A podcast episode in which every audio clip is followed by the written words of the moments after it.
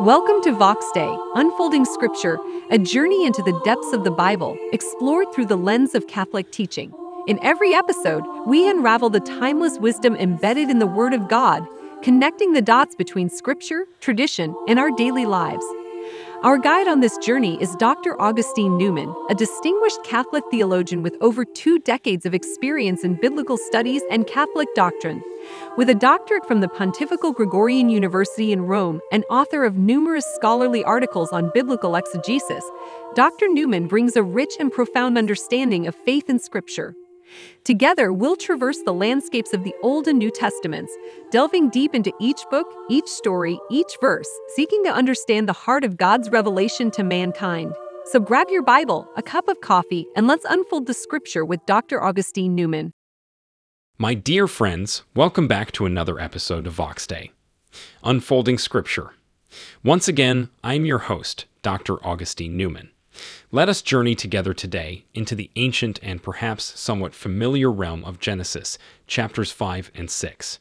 We find ourselves exploring a sweeping expanse of biblical history, spanning generations from Adam all the way to Noah, whose name will forever be linked to the fabled tale of the Great Flood. As we delve into chapter 5, we discover it's primarily a genealogical record, a roll call of ancestors, if you will, from Adam, our common progenitor, to Noah, that ark builder of renown. One cannot help but be struck by the recurring refrain, and then he died. It's a solemn reminder of the mortality we've inherited post fall. Yet this chapter also echoes with the footfall of an ever present God, accompanying humanity as we multiply and fill the earth. Now, in this long list of ancestors, there is an intriguing exception Enoch. Scripture tells us that Enoch walked with God, that he was no more because God took him. Genesis 5:24. Fascinating, isn't it? Enoch, who seemingly cheats death and is taken by God, serves as an early foreshadowing of the promise of eternal life for the righteous. Now, as we turn the page to chapter 6, the narrative takes a darker turn. We witness humanity in headlong tumble into moral decay, a state so dire that God is moved to purify the earth with a flood. However, in the midst of this growing corruption, we see a beacon of hope, Noah. Described as a righteous man, blameless in his generation, Noah walked with God. Genesis 6 9, he finds favor with God. And Genesis 6 8 encapsulates this beautifully, saying, But Noah found favor with the Lord. Amidst this backdrop of rampant wickedness, the righteousness of Noah offers a ray of hope. It stands as a testament that even in the direst of circumstances, the grace of God is at work, and there are those who choose the path of righteousness. As we look back through the lens of history, we find that Genesis 5 and 6 are more than mere chapters in a book. They are reflections of an ancient understanding of the world and its origins. The mention of incredibly long lifespans might seem outlandish, but when we consider it in light of the ancient Near East's broader cultural and literary milieu, it starts to make sense. Such extraordinary lifespans were common in the writings of that period, symbolizing a remarkable era in human history. Likewise, the sons of God mentioned in Genesis 6 2 through 4 can be better appreciated when viewed against the backdrop of the ancient Near East, where divine beings were often depicted as engaging with humanity. As we delve into the cultural context, we notice that the narrative of a cataclysmic flood as a form of divine retribution is a motif that resonates across ancient Near Eastern literature, with a famous parallel in the Epic of Gilgamesh. However, the biblical account lends a unique spin to this theme. It underscores the moral failures of humanity as the trigger for the flood, while simultaneously highlighting God's grace and covenant as the means of preservation and promise for the future of humanity. Now, at a casual glance, these chapters may appear quite straightforward, but as we peer beneath the surface, they reveal a trove of rich theological insights, often bypassed in casual reading. Let's dive in together, shall we? One of the first hidden gems we encounter is in the form of Enoch's remarkable communion with God. In the midst of the genealogical listings in Genesis 5, Enoch emerges as an intriguing figure. He's described as one who walked with God, a phrase that is so evocative. It wasn't a mere casual acquaintance, but rather a profound, ongoing relationship that led to him being taken directly by God, thus bypassing death. It's a beautiful illustration, my friends, of the depth of intimacy we can cultivate in our relationship with God.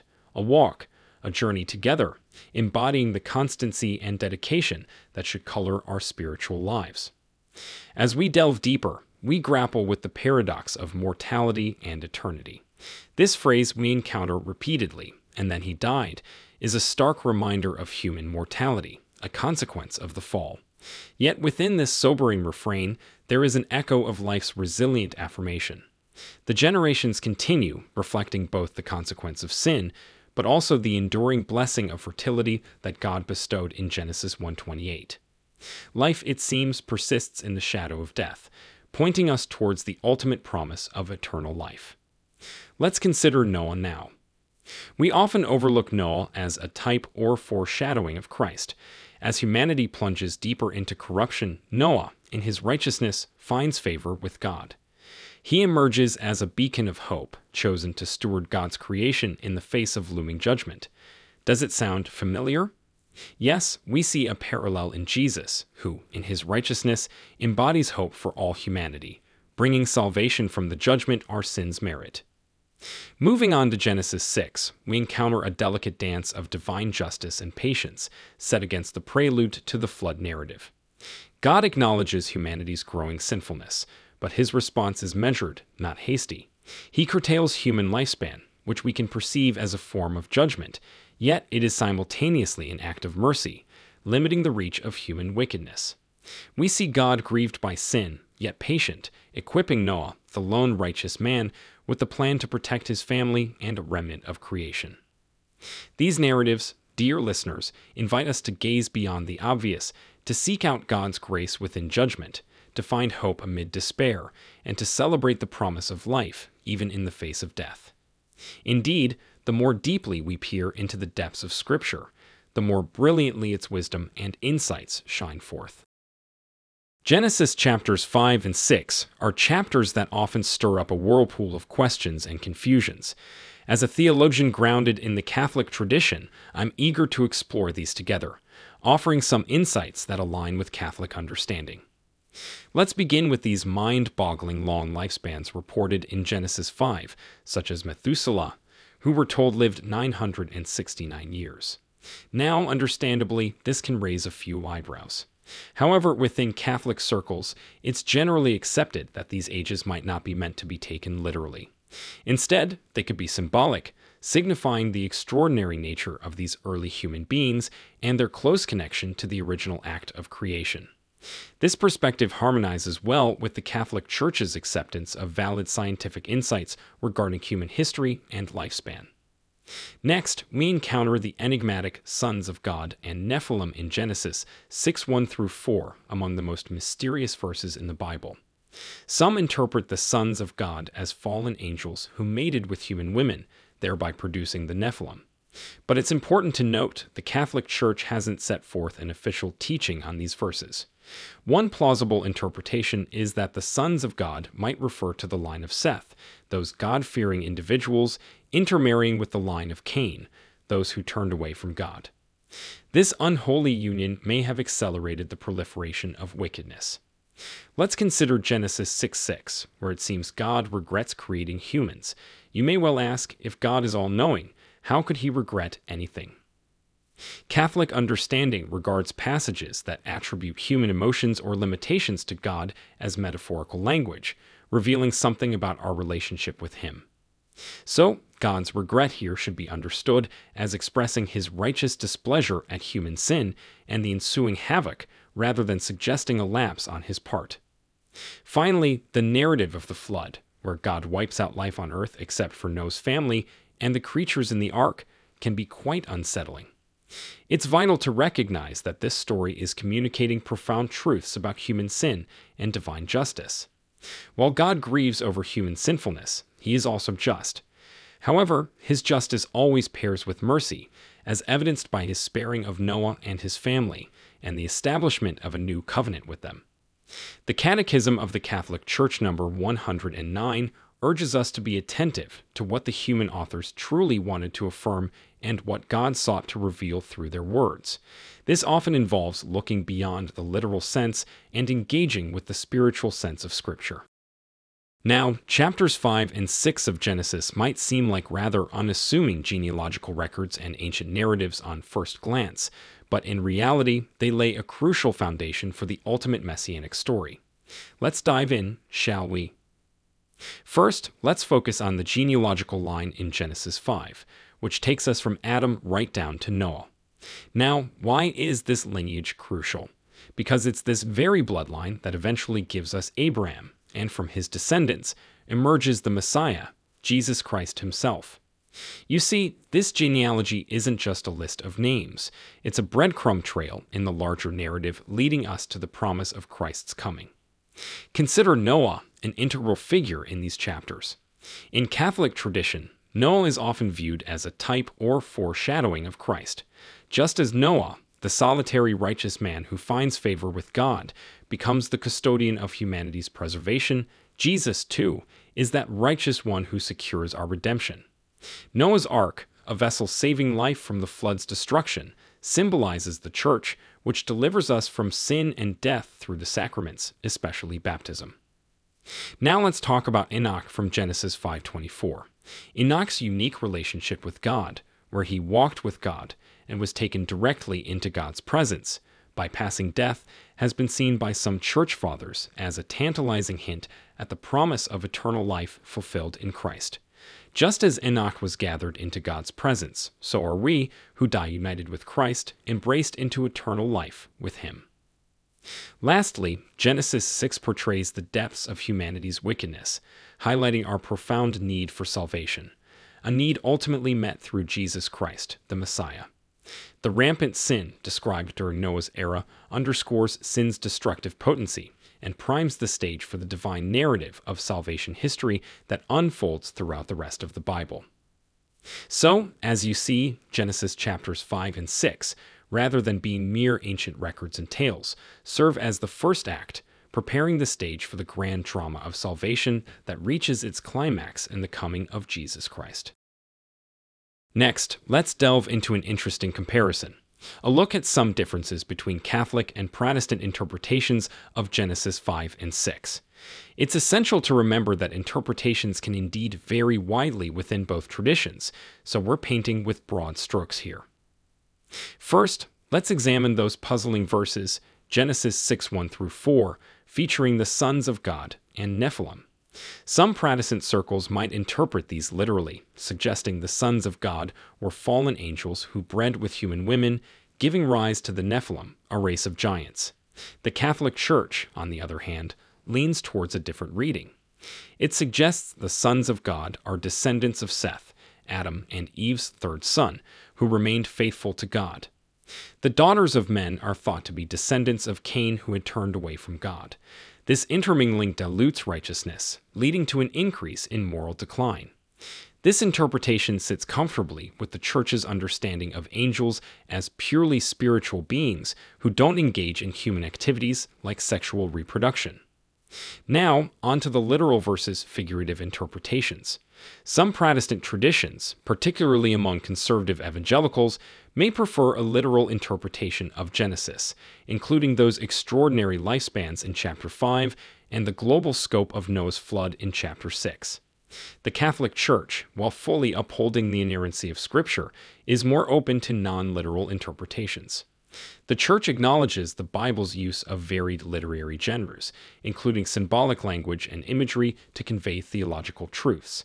This way, the ages in Genesis 5 could symbolize the patriarch's holiness and closeness to God. The flood narrative then communicates profound truths about sin and God's justice, irrespective of precise historical details.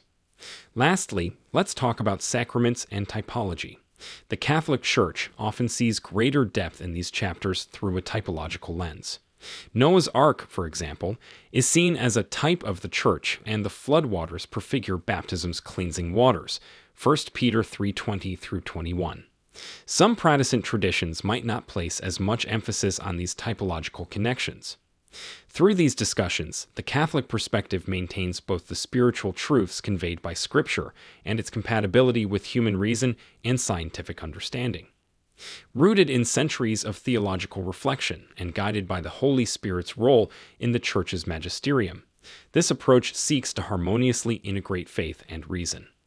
Therefore, the Catholic perspective offers a comprehensive and balanced understanding of these Genesis chapters.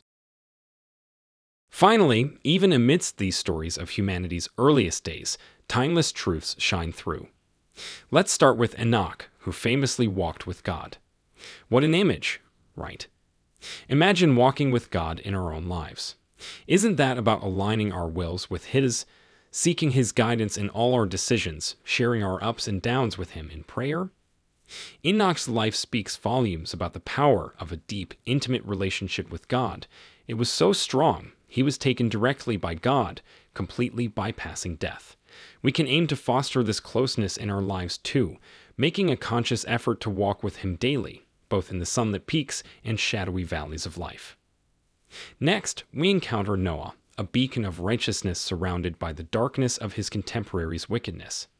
Amid a society veering away from God's commandments, Noah stands firm, dutifully following God's instructions to build an ark. Today, we might often feel like we're swimming against the tide, and Noah's faith can serve as our inspiration. Even if we face ridicule or indifference, let's be unswerving in our faith and obedience to God, remembering that His promise of salvation is worth far more than any earthly approval. Finally, these chapters remind us of God's profound mercy and justice. Upon seeing the depth of human wickedness, God was grieved.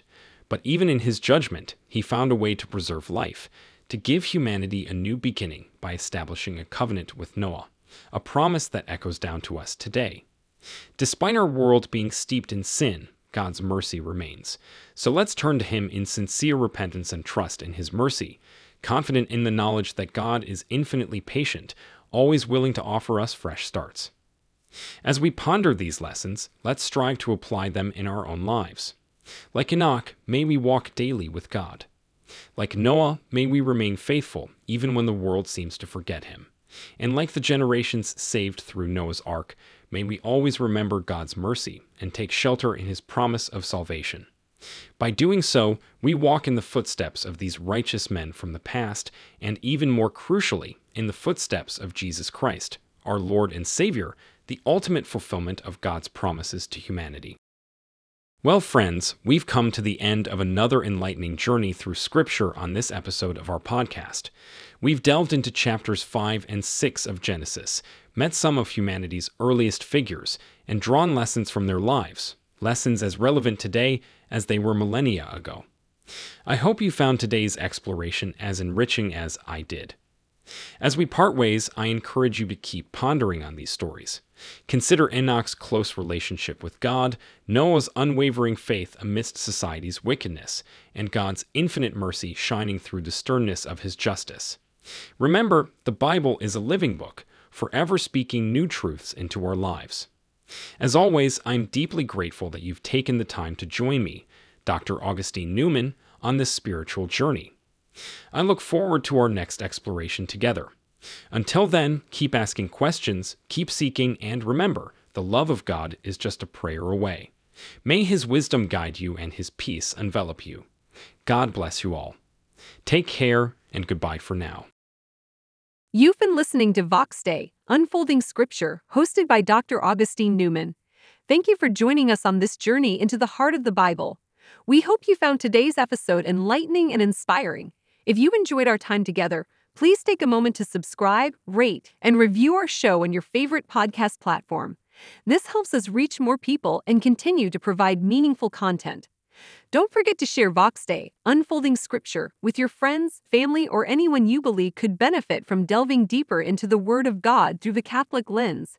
Your support truly makes a difference. We're grateful for your company today, and we look forward to meeting you again in the next episode. Until then, keep the faith, stay open to the word, and may God's peace be with you.